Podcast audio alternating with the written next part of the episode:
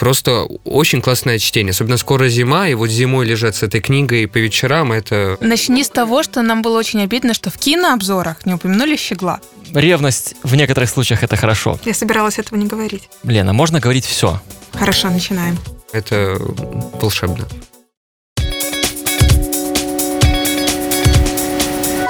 Всем привет! В студии «Радио Спутник Беларусь». Сегодня мы открываем новую серию программ под кодовым названием «Книжные развалы».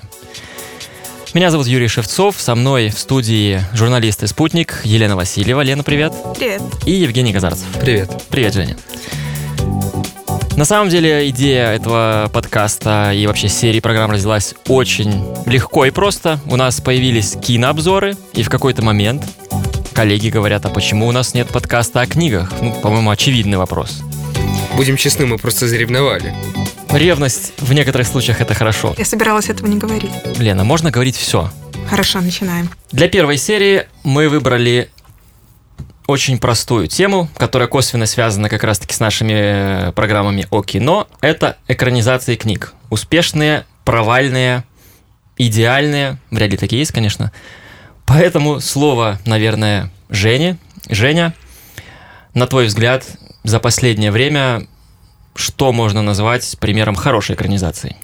Не про хорошее всегда говорить сложнее, чем про плохое. Хорошо, Женя, начинаем с плохого. Нет, начинаем с того, что самое громкое. Самое Начни громкое. с того, что нам было очень обидно, что в кинообзорах не упомянули «Щегла». Да, не упомянули «Щегла».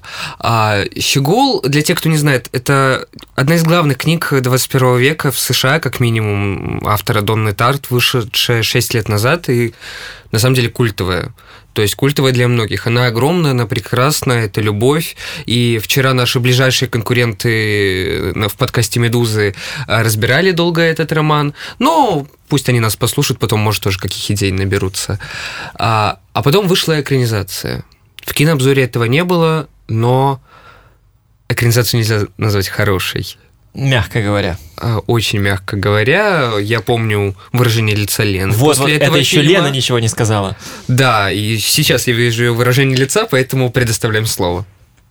Ну, Для меня, на самом деле, наверное, не было ни одной хорошей экранизации книги, которые я люблю, потому что все книги, которые ты любишь, ты как бы уже экранизировала себя в голове, но это такая достаточно банальная, пошлая уже, наверное, мысль, но как бы тем не менее так и есть. И в случае со «Щеглом», ну, как бы так и было. Э, «Щегол» очень кинематографичная книга, экранизировать ее было, с одной стороны, очень легко, потому что, ну, ты буквально до мельчайшего жеста героя представляешь, что там происходит, как он это делает. А, Донна Тарт описывает это все вот максимально реалистично. А при этом в фильме ты видишь то же самое. И вот для меня было удивительно, что книгу, которая настолько живая, фильм, по идее, должен был сделать еще более живой, потому что кино это что-то, что оживляет. В итоге живую книгу фильм превратил вот в набор мертвых картинок. То есть я посмотрела, ну, с таким же успехом можно было пролиста- пролистать комикс. В принципе, что-то двигается, какое-то там движение есть, но ты смотришь на застывшие картинки, которые там ты когда-то у себя в голове видел, не считая э, кастинга. Может быть, Евгений вот э, подробнее расскажет про кастинг, потому что Я был... нас обуревали сложные чувства. Мне совершенно не понравился кастинг, ну, то есть, э, но это уже, опять же, углубляюсь в кино, то есть настолько странно подобрать актеров, я не представляю, зачем. Это в попытке собрать какой-то хайп набирают э, известного голливудского красавчика на роль травмированного мальчика, укравшего картину Фабрициуса. Мальчика из очень странных дел берут на его русского друга. Ну, слишком много вопросов к Щеглу, как к экранизации. При этом повторяю, что книга, ну вот, это просто read. Ну вот как раз для тех, кто, возможно, и не читал, и не смотрел, в двух словах, чем она так э, крута, эта книга, почему она книга 21 века, ну точно, наверное, топ-5, да? Ну, во-первых, у нее есть пульцер. Если вы ориентируетесь на премии, то берите романы, награжденные Пульцером. Э, Чаще всего это что, если мы говорим про Шейбана, про всех других американских писателей, это хорошие ориентиры, Пульцера плохим писателям не дают. Мгм. То есть э, там потрясающая атмосфера, интереснейший нарратив, по сути, это детектив. Просто детектив не в духе определенных э, дамских романов, в которых Евлампия Романова пошла и украла у кого-то суп и случайно увидела убийство, а настоящий, нормальный, классический, очень в духе Диккенса, и это просто очень классное чтение. Особенно скоро зима, и вот зимой лежать с этой книгой по вечерам, это волшебно. Это вообще книга, которая, может быть, даже не книга, скорее автор, потому что э, ее первый роман тоже был очень тепло принят, и вот следующий роман, который вышел, э, тоже, насколько я знаю, Тайная с история успехом, маленький но, друг. Да, да, э, был принят. Книга автор, которые возродили любовь к большим романам, потому что в какой-то момент вот такой классический роман, сюжетный, с определенным достаточно жанром, с понятными действиями персонажей, но он, его начали выпуск... вытеснять какие-то другие литературные сечения, это стало уже неинтересно интересно, не модно, и давайте играть словами, давайте там придумывать э, солипсизм, давайте как будто на самом деле ничего не было. А в этой книге э, все понятно, нет никаких... Э, в конце повествования персонаж не просыпается и не думает, что все это мне приснилось. То есть, ну, вот это вот то, чего ты ждешь до последнего, потому что, ух ты, роман же вышел в 21 веке. Ну, наверное, что-то должно быть э, от постмодернизма. Нет, просто хороший, просто большой роман, который э, вернул людям любовь э, к чтению. И после этого, кстати, я не знаю, может, до этого тоже было, но до этого я из популярных больших романов в 21 веке помню Пелевина, которого читаю, ну, читали по привычке, наверное, да. А здесь, на самом деле, ну, вряд ли после Донны Тарт, но я заметила такую закономерность, начали выходить большие, хорошие, красивые романы, люди их читают. Например? Ну, э, есть достаточно примеров. То есть, на самом деле, когда рассказчики вернулись, потому что в 90-е, 80-е э, многие кричали, что все, время больших книг закончилось. У людей э, уже тогда говорили, что вот это мозаичное восприятие, клиповое мышление, поэтому максимум 200-300 страниц, а лучше комикс, а лучше вообще сериал снять. А тут хрясь, вот тысячестраничники от Донны Тарт, каждый из которых она пишет по 10 лет.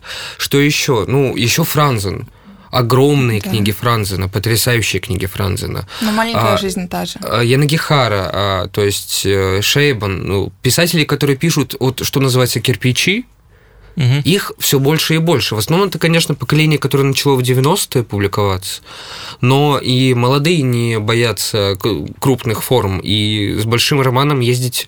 Ну, большие романы – это новый черный, можно так сказать. Ну вот я вас возвращаю немножко к теме, которую мы заявили, экранизации. И я вам угрожал, что у меня есть вопрос вообще с подоплекой. 21 век, да? Да. Вот в 20 веке, в конце 20 века были успешные экранизации. Ну, я думаю, вы не будете спорить, что «Побег из Шоушенка» Это... Это нельзя назвать в полной мере экранизацией. Все-таки это не роман, это... Это история. Это история, которую просто написал Стивен Кинг как сценарий. Но это все равно, что вот Нобелевский лауреат по литературе Хантке угу. этого года, он же тоже написал сценарий «Небо над Берлином». Но мы это не можем назвать экранизацией Хорошо, Хантке. другой он пример написал есть. сценарий. Другой пример. «Бойцовский клуб». А, это экранизация, но я считаю, что фильм хороший, а книга плохая.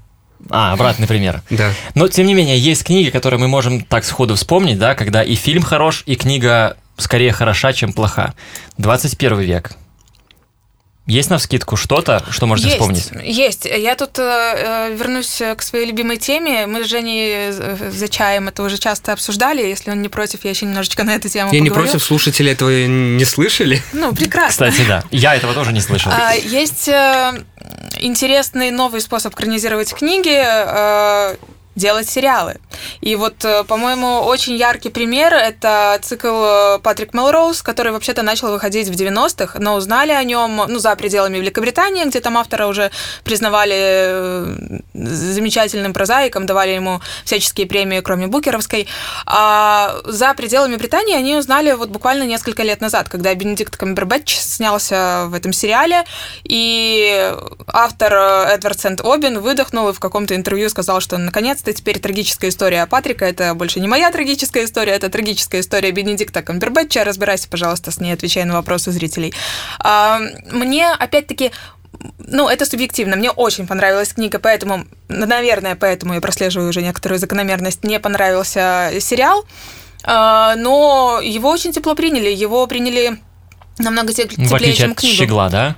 А, да, фильма да, Щегол. да, а, потому что сложно, сложно, наверное, подобрать персонажей фильма таким образом, чтобы каждый зритель увидел э, вот свою какую-то проекцию, да, тех персонажей, которых он рисовал у себя в голове. А если взять Бенедикта Камбербэтча на любую роль в 21 веке, ты, скорее всего, не прогадаешь.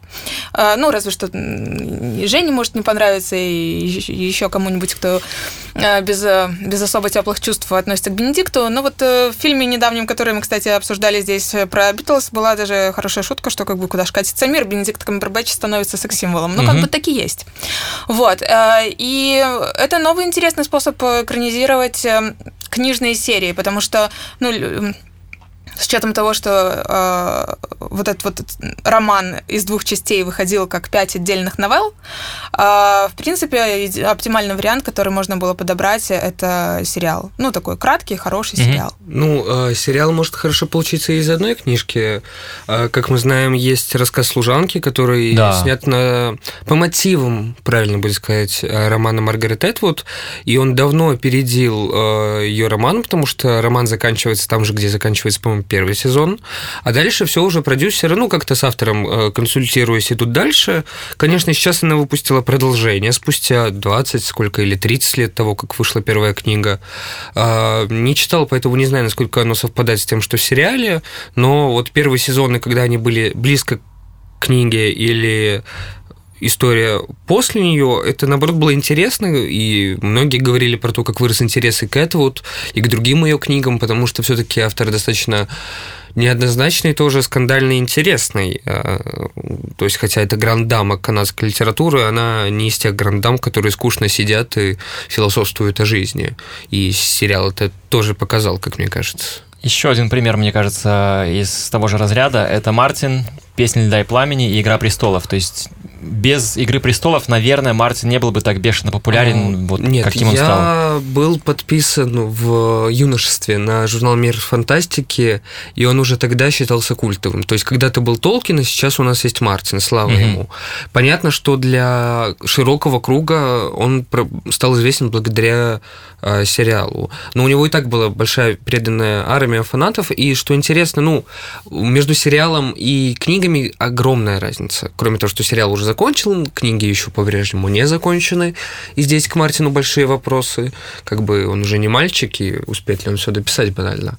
Но там по сюжету есть расхождение. По сюжету есть расхождение и другое, поэтому здесь вот, как Лена говорит, что у кого-то свой образ, но это как относиться к экранизации. Кто-то относится к экранизации как к тому, а, ответит ли она на твою внутреннюю экранизацию, а, или мы ее оцениваем отдельно вообще, но в какой-то связке, но не пытаемся сравнивать. То есть я люблю оценивать отдельно. Грубо говоря, выходила сколько? 6 лет назад, 7 лет назад экранизация британской Анны Карениной с Кира Найтли. Да, русского духа и нашего Льва Николаевича там маловато. Угу. Но это потрясающе красивый фильм, который способен заинтересовать в истории и заставить э, там 17-летних э, дев э, пойти и читать Лео Толстой, в переводе in English. Ну, то есть... Ну, тут нужно отметить, что Евгений один из немногих, ну, может быть, многих людей, которые отличают Киру Найтли от Натали Портман, поэтому он немного предвзят. Нет, здесь, ну, то есть, действительно, потому что при этом, например, До, Антон Долин, по-моему, Юрий Сапрыкин, ну, многие достаточно весомые и уважаемые люди в культуре, ой, Быков, точно, Быков, Быков был крайне недоволен фильмом, что наш Толстой не такой ну, может быть, ваш Толстой не такой, а мне и такой Толстой сгодится, потому что Толстой многогранен и многограннее, чем каждый из нас.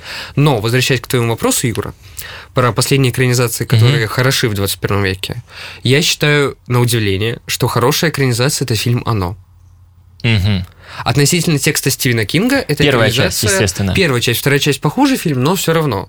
То есть Стивен Кингу вообще он очень, э, как бы, у нас почему-то к нему отношение, все помнят эти кэдмановские издания в начале 90-х а, с плохим переводом и угу. разваливающимися корешками, но он даже в Америке все-таки уже уважаемый писатель. Пусть он э, жанровый, но, ну, простите, пожалуйста, у самого уважаемого современных писателей России, там Водолазкин, Сорокин, Пелевин тоже везде фантастика. И здесь фантастика. И Кингу вообще не везет с экранизациями, то есть катастрофически. А, там несколько было хороших, «Зеленая миля», «Сияние», который сам Кинг ненавидит фильм, а, и вот оно, пожалуй Хотя mm. саму Кингу нравится почти все, даже недавно вышедшее «Кладбище домашних животных» или «Темная башня». Mm-hmm. Но это, ну, понятно, ему деньги нравятся, а не, а не это. Но оно, я считаю, хорошей экранизацией. Как раз по поводу экранизации и очень к месту ты вспомнил «Сияние», всегда есть большой вопрос, э, что нужно делать режиссеру. Следовать вот прям сценарию буква в букву и снимать так, как писал человек, или создавать что-то уникальное свое, где он, возможно, перепишет финал, возможно, как-то изменит характеры, как-то по-другому построит драматургию. То есть это, ну, никогда не будет единого мнения, я уверен, да, и зависит еще и от произведения изначального, от режиссера тоже это может зависеть, который снимает. Но вот э, ваше мнение в любом порядке, как хотите, э, кто кто здесь все-таки больше прав? Тот, кто снимает до буквы или кто пускает свою фантазию в полет и делает совершенно уникальный другой продукт? Ты знаешь, мне кажется, что или один вариант или другой. Да, Мне да. не нравится, когда получается, вот как с тем же щеглом, что-то среднее между этими вариантами. А, вот вы просто говорили про Мартина, да, и Женя упомянул Толкина, и вот э, мне просто пришло в голову, что как раз то, как снят «Хоббит», не «Властелин колец», а именно «Хоббит», это то, как нужно снимать э, кино, если ты решил снимать э, книгу, переснимать книгу добуквенно, с огромной любовью к оригиналу. Mm-hmm. Вот э, я прочитала этого «Хоббита», наверное, мне прочитали тогда в три или в четыре года первый раз, и потом перечитала много-много раз, и спустя там энное количество лет он наконец-то вышел, был экранизирован, и я смотрела и понимала, что или это магия, и режиссер уловил мои мысли, и мы увидели одинаково эту гору, э, э, ракурс камеры такой же, как был у меня в голове, да, когда я там, смотрела на эту нору изнутри и так далее. Либо там просто на самом деле было вложено столько любви к этому оригиналу, что тебе казалось, что все таки было. А в других экранизациях может быть, или любви мало, или, ну, если как бы не хватает э, любви к тому, что, что уже сделано, тогда, наверное, нужно пускать свою фантазию в полет, но тогда не совсем понятно, зачем, ведь можно снять любой другой сценарий. Это как, не знаю, как писать фанфики по произведению, которое ты не очень любишь, которым ты не очень проникся. Жень, твое мнение? А мне кажется, что, ну, во-первых, литература и кино работают по разным правилам совершенно. То есть потрясающий роман может быть совершенно не а, фильмогеничным, а из классного фильма не может получиться сносная новелизация. А, то есть это в обе стороны действует. Поэтому какие-то отхождения от текста первоисточника, например, я как поклонник Гарри Поттера, угу. я обожаю книги и э, очень люблю фильмы тоже началось у меня все с книг. Но при этом я прощаю фильмам все те отхождения от э, текста первоисточника, которые там были сделаны. Главное, я считаю, что было какое-то уважение и вот любовь действительно к тому, э, что ты снимаешь, э, и чтобы это было уместно. То есть определенные сюжетные повороты можно изменить. Ну, в кино действительно, в кино сложнее. Там Трехактная структура обязательно, в отличие от литературы, должна быть. Там э, арка героя должна быть обязательно, в отличие от литературы. Если мы не говорим про какое-то э, фестивальное э, кино Санденса, которое посмотрит 15 человек, mm-hmm. и там будет сидеть женщина и есть яйцо 3 часа.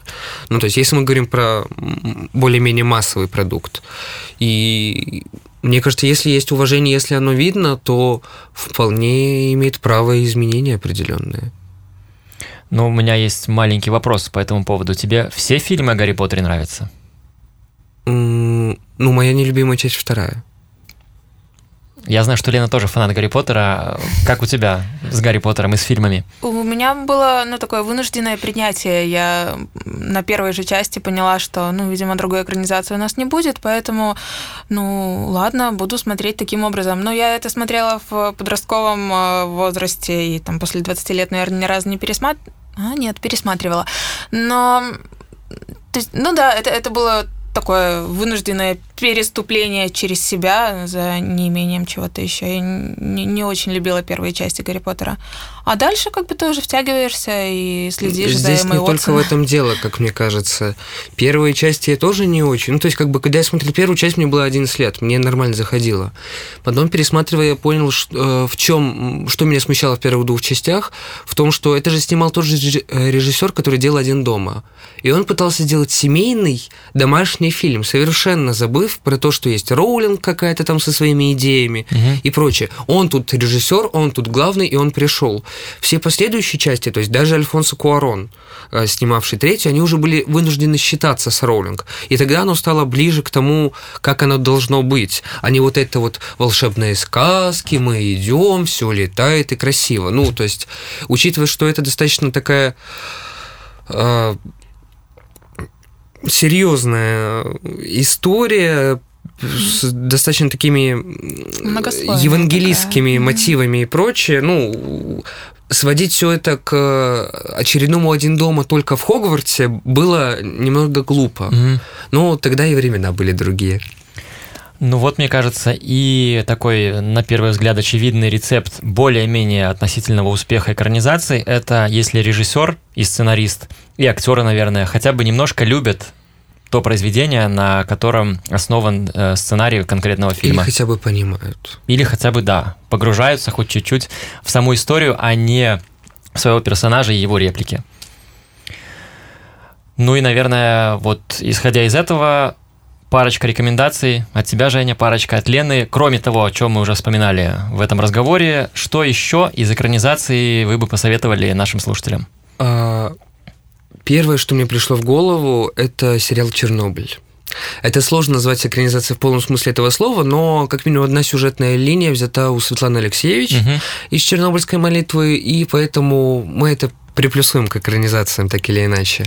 И сериал «Чернобыль», если вы еще не посмотрели, обязательно прочитайте, а э, посмотрите, а потом прочитайте Алексеевич, если Алексеевич вы еще не читали. То есть, если вы не читали или не смотрели, то вам должно быть не- неудобно прямо сейчас, я так полагаю. А, Воспользуюсь случаем, пока Лена обдумывает свою рекомендацию еще одну, и скажу, а, я...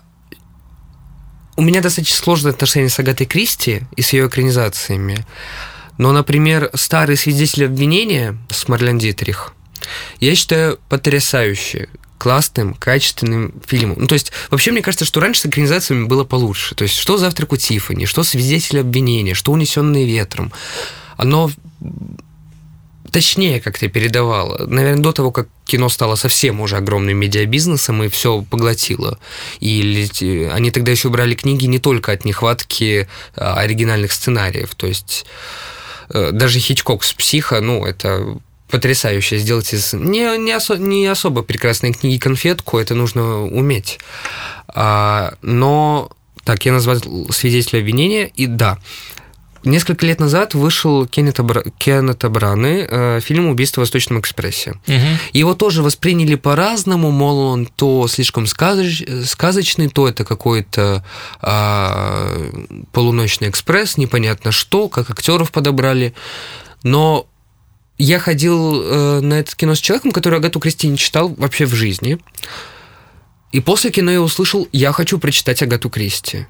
Вот так вот. То есть, мне кажется, экранизация в первую очередь должна не для тех, кто уже прочитал, а привлекать новых э, сторонников э, в, в эти секты. И вот, мне кажется, с этой позиции «Убийство в Восточном экспрессе» э, справилась потрясающе, поэтому, ну, это легкий, хороший фильм, красиво снятый, с классной цветокоррекцией, классный звук, классная театральная режиссура, поэтому посмотрите. И сразу завершу, нет, а я уже завершил Анну Каренину, я уже упоминал. Но, Да. по-моему, да, если вы не прочитали Толстого и думаете, что это деви- э, 900 страниц или сколько там скуки смертной, посмотрите фильм, поймите, что это не скука смертная, и идите читать книгу.